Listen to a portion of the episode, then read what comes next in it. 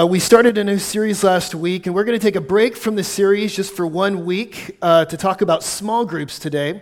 And so, um, at Fellowship, uh, kind of the main way we uh, help you grow in your faith is uh, through the small groups. So, we have uh, Sunday morning service that you can come to, and really the only other avenue of discipleship that we have primarily is through the small groups. we want you to do church not only around a stage, but also around a table uh, in homes, in smaller groups uh, during the week.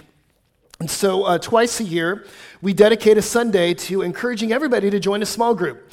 And so, uh, today, I'm going to give you my best argument and try to convince you to join up to become part of a small group. And anytime uh, during the message, we have that you, if you, could, you, were these in your seats today? Could you uh, rate, put them in the air and wave them like you just don't care? Good, awesome. Uh, anytime during the message, you can tear off the tear off tab and sign up for a group. The list of all of our groups are on this little card. And so you can fill this out, indicate which group you want to join, and then put it in the offering box in the back. So, why should I join a small group? There's a lot, there's a lot of reasons why you might not want to. Uh, maybe you're an introvert. And you're thinking to yourself, if I sign up for a small group, I might have to uh, meet new people and I might actually have to talk to another human. Uh, I'm not going to do that. You know, and if, if, you're an introvert, believe me, I understand your plight. Uh, maybe you're just super busy, you know, and it's, and it's enough for you just to carve out space to come to church on Sunday morning right? This is all that you can do. And I know that there are seasons of life where we do get really busy and it is hard to become a part of a small group, but uh, maybe that's you. You just don't have time. There's so many things that you have to do. Or maybe you've been hurt in the past and relationships have always been hard for you. Uh, getting close to people and meeting people is not easy for you. Uh, there's a lot of reasons why you might be here not uh, wanting to join a small group. Uh, but but let, me, um, let me try to convince you. Uh, let me give you a practical reason. First of all, loneliness is an epidemic in our world. So, in the UK this past year, uh, loneliness has reached such an epidemic uh, proportion that the Prime Minister, Theresa May, has literally appointed a minister of loneliness to be part of her cabinet. And this person does nothing but try to figure out how to connect people in, in, um, in the UK. In our country, the former uh, U.S. Surgeon General recently wrote an article in the Harvard Business Review called Work and the Loneliness Epidemic. And he says that the most common pathology that, he's, that he sees as a doctor, he said it's not cancer, it's not heart disease, it's not diabetes. He says the most common pathology is loneliness. He says loneliness hurts more people than smoking 15 packs of cigarettes a day. He says it just crushes the soul. So there's a practical reason why we think it's so important to get people connected in smaller groups where you actually know somebody and people know you. But today I want to talk to you about a more theological reason, a more a biblical reason, and it all goes back to something Jesus said many, many years ago. Many, many years ago, Jesus Christ said something that is sort of the heart behind why we think relationships are so crucial to being a, a disciple uh, and a follower of Christ. He said something a long time ago, and we're going to look at what he said here this morning that sort of drives our desire to get people into these smaller communities. It's in John chapter 13. And it's, like I said, it's in the verses we just read. And uh, before we get into it, let me set the context here. So, this is, uh, this is the very end of Jesus' life. And th- these, these are his last moments with his disciples and they're in an upper room, kind of a, an upstairs apartment. They're in Jerusalem, and uh, he has just eaten the Passover meal with his 12 disciples. He shared a meal with them. Judas has just left the room to go betray Jesus. And these are his final moments, these are his final words. And when you say your final words, uh, they're, they're crucial, aren't they? I mean, nobody's going to waste their words at the very end of your life. When, when, at life. If you're saying your final uh, uh, words to your disciples, you are going to choose your words carefully. And what are the words that Jesus says? Well, this is uh, verse 33. He says, Little children, yet a little while I will be with you. So I'm leaving. I'm not going to be with you very much longer. You will seek me, and just as I said to the Jews, so now I say to you, where I'm going, you cannot come. So I'm leaving. You can't follow me this time. I'm not coming back, at least not immediately. And then he says in verse 34 a new, and this is it, a new commandment I give you, that you love one another. Just as I have loved you, you also are to love one another. By this, all will know that you are my disciples if you love one another. The final words on the lips of Jesus is a basic, simple command. He says, I want you to do this one thing. Uh, and by this one thing, everybody's going to know that you're my disciples. This is the one thing I want you to do. He doesn't give them a, a bunch of strategies, he doesn't give them a list of rules. He gives them one very clear thing at the end of his life here one uh, you know, basic marching uh, instruction before he leaves. And it's so very, very basic. It reminds me of the story of a rabbi. At the end of his life, he was laying in his deathbed and he's surrounded by all of his, his, uh, his uh, uh, pupils, and they're sitting around his deathbed waiting for his last words. And he looks at them and he says, Life is like a river. And then he falls down, uh, falls back into the bed, and goes into a coma. And so his disciples are like, Life is like a river. What does that mean? So mysterious. And they spent weeks and weeks, uh, you know, trying to figure out what does it mean? What did he mean when he said life is like a river? So uh, foggy. What, what is that? And then finally, one day, the, the rabbi sat up in bed for just had a moment left of clarity. And they said, Rabbi, what did you mean by life is like a river? We've been trying to figure that out for weeks and weeks. What does it mean, life is like a river? And he looked back at them and he says, Huh, maybe life is not like a river. And then he fell back and he died in his bed. Well, Jesus is not like that rabbi. Jesus' final words are crystal clear they are, they're not enigmatic, they're not mysterious, they are simple, they are basic. He says, Here is your one job, here is the one thing I want you to do as my followers love one another. By this, all men will know that you are my disciples. This is the one mark, this is the one thing that should brand you as my disciples, that you, that you have a love for one another. This is the final thing. And notice what Jesus says here. He says, This is a new commandment.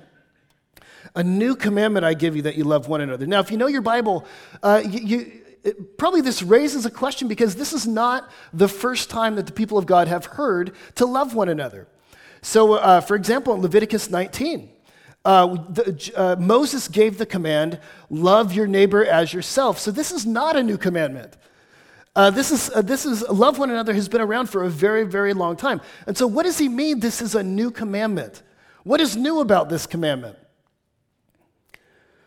Well, at very least, uh, the first thing that make, makes this a new commandment is that he gives love a new priority.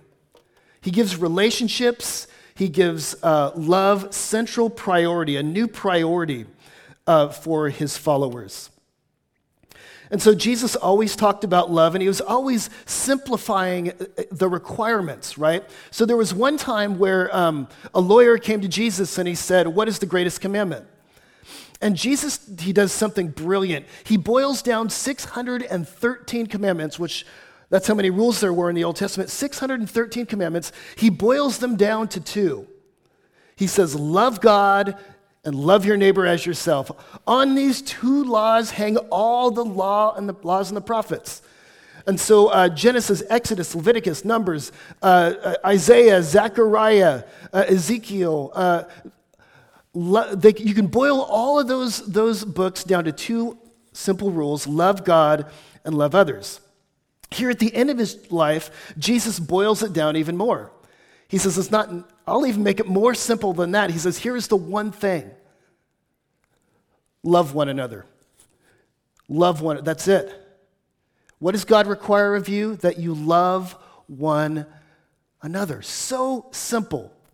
And what he does here is he makes love the most basic priority of the Christian life. This, this is what it means to follow Jesus. It's very relational. This is the one thing that he requires of you that you love one another, that his followers love his other followers. This is it. Paul did this too. So uh, later on in the book of Galatians, Paul says this all that matters, all that matters is faith working through love. All that matters is love. And then Paul says you can sum up the whole law, all of the law, all the commandments can be summed up in this one thing love your neighbor as yourself. So Paul boils it down. There's one place in 1 Corinthians 13, we call it the love chapter, where he says, uh, he says, You can be gifted, you can have perfect church attendance, you could speak in the tongues of men and angels, you can, uh, you can be a martyr, you can give your body to be burned, but if you don't have love, he says, you are nothing. You're like a clanging gong and a banging cymbal, he says. He says, Love is it. And he's taking a card from Jesus there. Jesus makes love the absolute priority. And what this means is that relationships are key to following Jesus. Uh, I remember uh, in, in college, I had, a, I had a religious, a comparative religion class. Scott Barchi was my teacher. I still remember his name. And he had this uh, little, uh, it was a little diagram where he showed the seven ways of being religious. He says, if you look at all the religions in the world, he said there are basically seven different ways that people are religious. And he says all religions don't lead to the same place. There's actually seven main ways of doing it. And, he, and I can't remember all of them, but he says one of them is a, is a pilgrimage. People go on pilgrimage. He says another one is a mystic quest, so mystical experience. He says some people think that religion is all about study, you know, studying the Torah and knowing a lot about it. And then he says, but there's another way, it's community. And he's, I'll never forget it. He says, in Christianity, the main way of being religious is relationships. And it all goes back to what Jesus says. This is how all men will know that you are my disciples. It's by looking at your relationships, how you treat one another. He says, A new commandment I give you at the very end love each other. Love each other. This is the priority. This is, the, this is your one job. Have you Googled, uh, when you get home today, Google, you only had one job? Anybody seen that website before? You only had one job, and it's people that just have a very simple job to do and they mess it up. And Jesus at the end of his life says, You only have got one job, people. You don't have to be a Bible scholar. You don't have to have strategic planning. You don't have to have amazing, you know, uh, intellectual ability. You've got one job love each other. And so, this is why small groups are so crucial.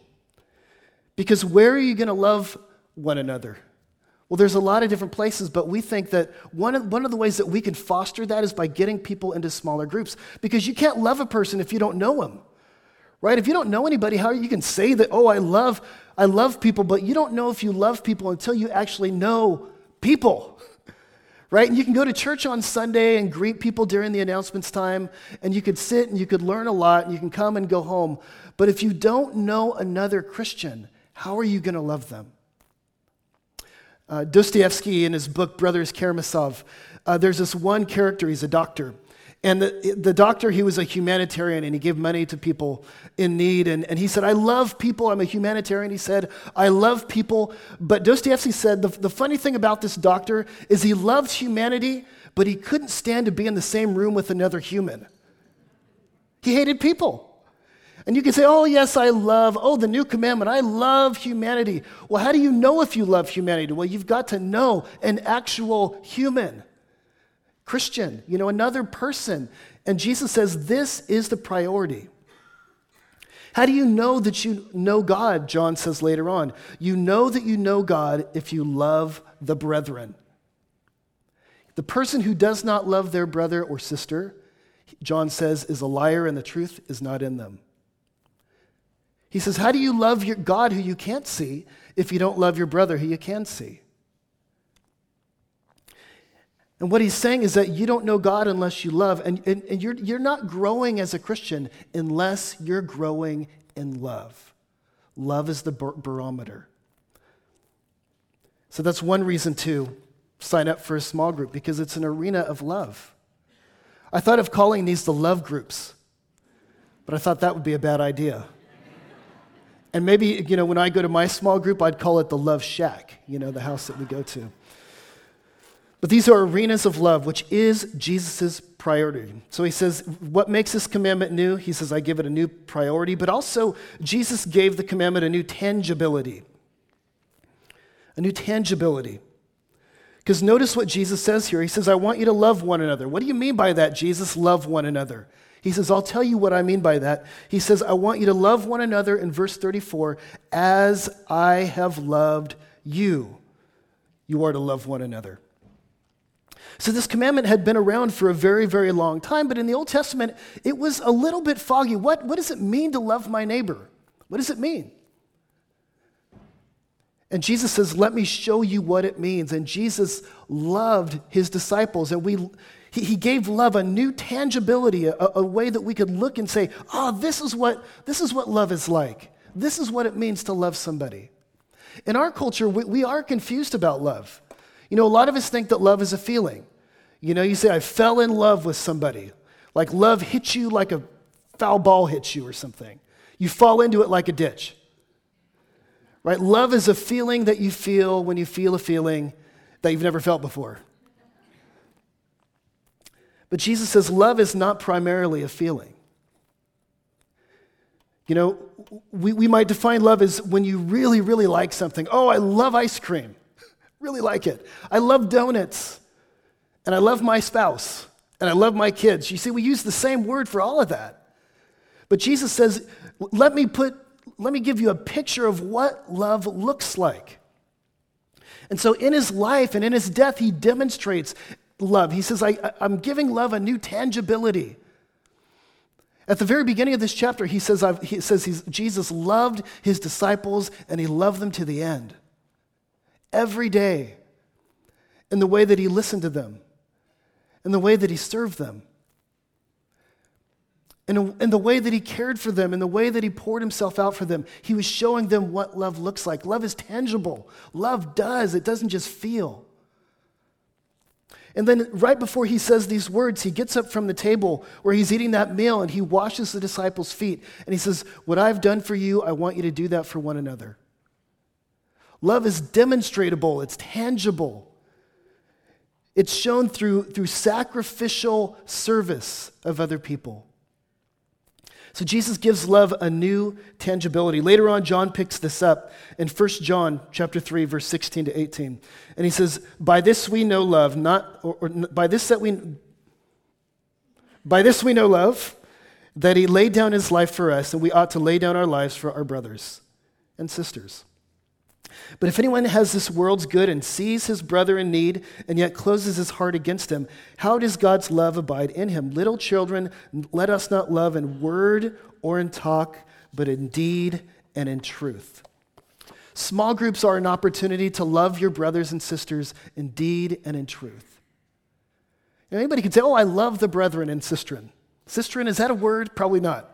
Oh, yeah, I love humanity. I love my brothers and sisters. But in a small group, these are environments where you actually get to display tangibly your love for other Christians. You know, as you get to know them, you get to practice this, this love that Jesus made tangible. In the New Testament, there's a phrase. It's all over the New Testament, and it's the phrase one another. Can we all say that? One another. This phrase is all the way through the New Testament. There's some 50, 50 uh, uses of this particular phrase. And these are tangible ways that Christians can lay down their lives for each other. I'm just going to name some of them. Uh, at one point, it says, We are to bear one another's burdens. Right? If someone's struggling, uh, going through a hard times, we're to help them share that burden. Forgive one another. We're just the way that Jesus forgave us, we're supposed to forgive one another. Another one is speak the truth to one another. Don't lie to one another. Don't let people believe things that are not true. Speak the truth, even hard truth, to one another. Honor one another. Give people respect and dignity because they are made in God's image. Honor one another. Be devoted to one another. Be at peace with one another. Stop passing judgment on one another. That's a hard one for a lot of churches. Spur one another on to love and good works. Encourage one another. We are to offer hospitality to one another. We're to pray for one another, submit to one another. And then uh, finally, we are to greet one another with a holy kiss. Let's do it right now, shall we? No, you can't do that right now because, you know, you may not even know the person next to you. But you see, in a small group, is an, it's, a, it's an environment where you can practice the one another's.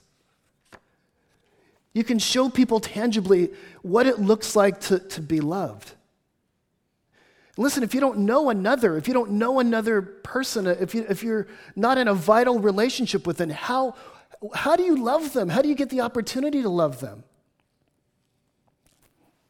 When I was growing up, there was, uh, uh, this dates me, but there were, the new thing in churches was having a drive through service where people would go to the parking lot and they'd put, you know, like in a drive through movie, they'd put a little, uh, a little uh, speaker, thank you, in their, in their door. They'd listen to the sermon and they would uh, put the speaker back and they'd drive home. They could do church with ever, ever having to even interact with another human being. And, and now we've got online church where you can watch an entire service without ever talking to anybody. And all the introverts are like saying, Where? I didn't know that. Where can I do that? But where, if you don't know another Christian, if you're not in a small group, if you're not known, and if you don't know anybody else, where do you have the opportunity to do the one another's? To tangibly show the love of Jesus to another Christian. Because Jesus says, A new commandment I give you, and it's new in its tangibility. Don't just love in word only, but in deed and in truth. You do that in a small group. At least we hope you are. Thirdly, he gives this commandment a new visibility. Notice he says, uh, Love one another uh, not only as I have loved you, but he says in verse 35, By this all people will know that you are my disciples, if you love one another. He says, when, when, you, when, when there's a community like this, where people are doing the one another's, forgiving one another, being at peace with one another, bearing one another's burdens, when people know one another well enough to actually get into each other's lives, what Jesus says is that this becomes a mark. This becomes an apologetic for the truth of Christianity. An apologetic, it, that's, it's a, if you're a lawyer, you do apologetics. It means you make a case, it means you make an argument. And Jesus is saying, here's the case, here's the argument for Christianity. Yes, you can do it intellectually and you could talk to people and you can argue with people, but the way people know that you are my disciples is the way that you love one another, tangibly, just the way I loved you. Francis Schaeffer, Schaeffer wrote a book called the, the Mark of the Christian, and he says, Love is the final apologetic, it's the final argument. It's love that wins people over to Christianity. And Jesus says, when you do this, when you love one another, when you're not just going to a service and learning, when you're not just a learning community, but you're a loving community. He says, Oh, people will look at that and they'll want to get into that. And what, can you imagine what it would be like if someone says, You know, I may not believe what they believe, but man, I've seen the way they treat one another. They value relationships and they value one another. I've seen the way they forgive one another and, and care for one another. And I may not believe what they believe, but I wouldn't mind if my daughter married one of them. Or, you know, I may not believe what they believe, and I, gosh, this, I don't know that I could buy a man raising from the, from the dead, but boy, I wouldn't mind if one of them came and worked for me.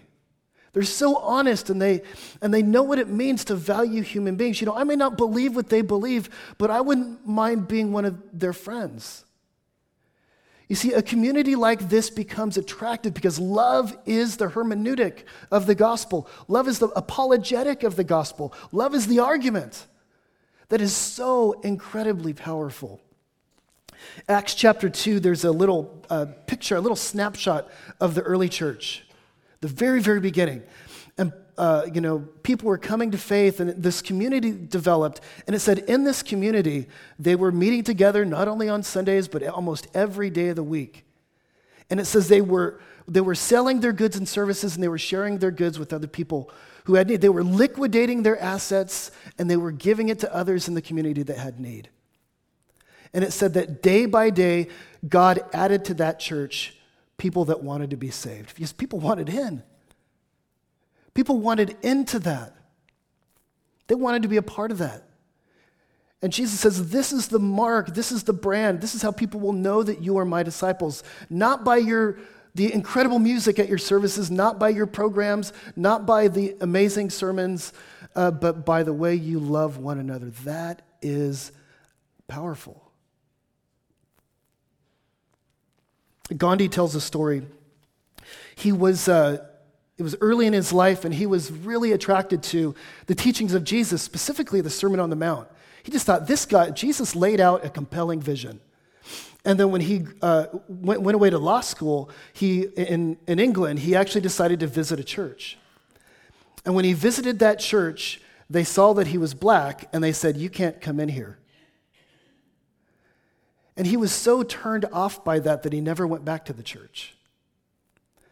And he said, You know, if they would just do, do what Jesus told them to do, boy, it would make such a big difference. And love is the apologetic, love is incredibly powerful. When people see us doing this, they want to get in. When, years ago, this is when I first got here to fellowship, there was a couple that came, and uh, her name was Leslie, and uh, Leslie and Bobby. And um, it was the first wedding I did. They, were, they wanted to get married. She, they were brand new to Christianity, and uh, they had this little girl. They wanted to get married, so I married them. Um, and uh, about three months later, Bobby got cancer. And so he died literally three months after they got married. And it, it was the first wedding I did here, it was the first funeral I did here. And I, what I remember about that, it was a very sad time, but what I remember is going to Bobby's hospital room down in Little Rock, and their entire small group was there in the room. It was packed with people. And they were taking turns, you know, being with Leslie as she was sitting by the side of Bobby. I mean, it, this was just this powerful thing. And they were all there, you know, in the hospital room for days while he was uh, suffering. And after this was all over, after I did the funeral, uh, her parents started coming to our church. And they, were, they had gone to a church that was so different than this. It was traditional, it wasn't like this it wasn't modern like this church. And uh, they went to a membership class, and then I had an interview with them, and I said, Why do you want to join our church? And I was thinking, you, you know, I was hoping they'd say, Well, the sermons, of course, they're so good. They didn't say the sermons, they didn't say the music, they didn't say the programs, they didn't say the buildings. They said, You know what? When Bobby was dying, we saw your people in the hospital room. And they just said, We, we had to go check it out. Because love is incredibly powerful. And the church is a family. You know, all of us kind of naturally love our own family, but you know what's really powerful is when you love people that are not flesh and blood. There's one uh, therapist, he says this. He says, Family is a group of people that possesses and implements an irrational commitment to the well being of one another. Family is a group of people that possesses and implements an irrational commitment to the well being of one another. And this is what Leslie and Bobby's parents saw. They said, wow, this, that doesn't make sense, but I want it. And like we said at the beginning, people are lonely in this world. And when they look at a community that has, community that has life and that are loving one another and that know one another, that's a powerful thing. Finally, Jesus gives the commandment a, a new power. I think that w- one of the last things that's new about this is there's a new power to obey this command. So you might be here thinking, you know, Brent, I, I'm just not good at relationships. I'm not good at loving people. You know, maybe you grew up in a family of origin that just didn't do this well. And yeah, love is a learning process. I mean, part of, part of being part of a small group is that you're learning how to do this well. Many of you are insensitive you know, and you're selfish and you just don't know how to love. And you're saying, I just don't know how to do this. So, one thing that Jesus gives us is a, is a new power to do what he's asking us to do. When he says, A new commandment that I give you, love one another, when he says, As I have loved you, that's not only a model, but a power for love. Because you cannot love until you are loved. And what Jesus Christ does is he comes into the world and he loves us well. He shows us what it looks like and he does it for us. You are loved. He loves his own to the end. He laid down his life for you. John, later on, 1 John, he says, No greater love that does a man have than this.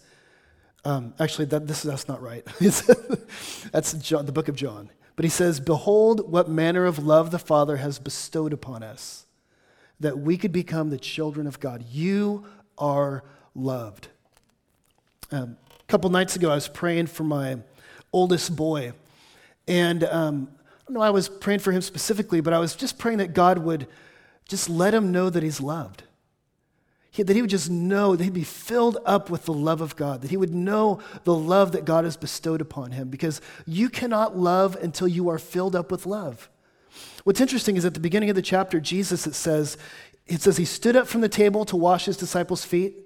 And it says he knew where he came from and he knew where he was going. He knew that he was God's. He knew that he was loved. He knew where he came from and he knew where he was going. And you cannot love until you know where you came from and you know where you are going. And the gospel says this is where you came from. You are redeemed, you are loved, you are forgiven. You are a child of God and you know where you're going. You're going to be in your Father's house forever and ever. And that fills you up. And it gives you the power and the ability to love people the way you've been loved by God. And Moulin Rouge was right. The greatest thing you will ever learn is to know that you are loved and to love in return. This is it, guys. This is it. This is the marching orders. This is your one job. You only have got one job. It's to, tr- it's to value one another and treat one another with a love that just amazes people on the outside. And so this is why we do small groups. I know there's a lot of ways that you can love people, but you know, we, we, we think that, that the, the, we've got to get people together in relationships if this is going to happen. And so if you're not part of a group, I want to encourage you today to uh, check out our list, uh, tear off the tab, and put it in the, in the offering box. We would love to see you guys connected. Let's pray. Father, we um, thank you, Lord, for uh, this final uh, set of instructions that you give us, uh, this final commandment, a new commandment, new in tangibility, new in priority, new in visibility, new in the power that you give us to do it. And God, I pray that we uh, here at Fellowship might be a, a, community that, that displays tangibly uh, this new love that you ask us to have. God, fill us, uh, give us courage, Lord, to get into each other's lives. And I pray that we might be different. Uh, give us the power, we pray, to do this. In Jesus' name, amen.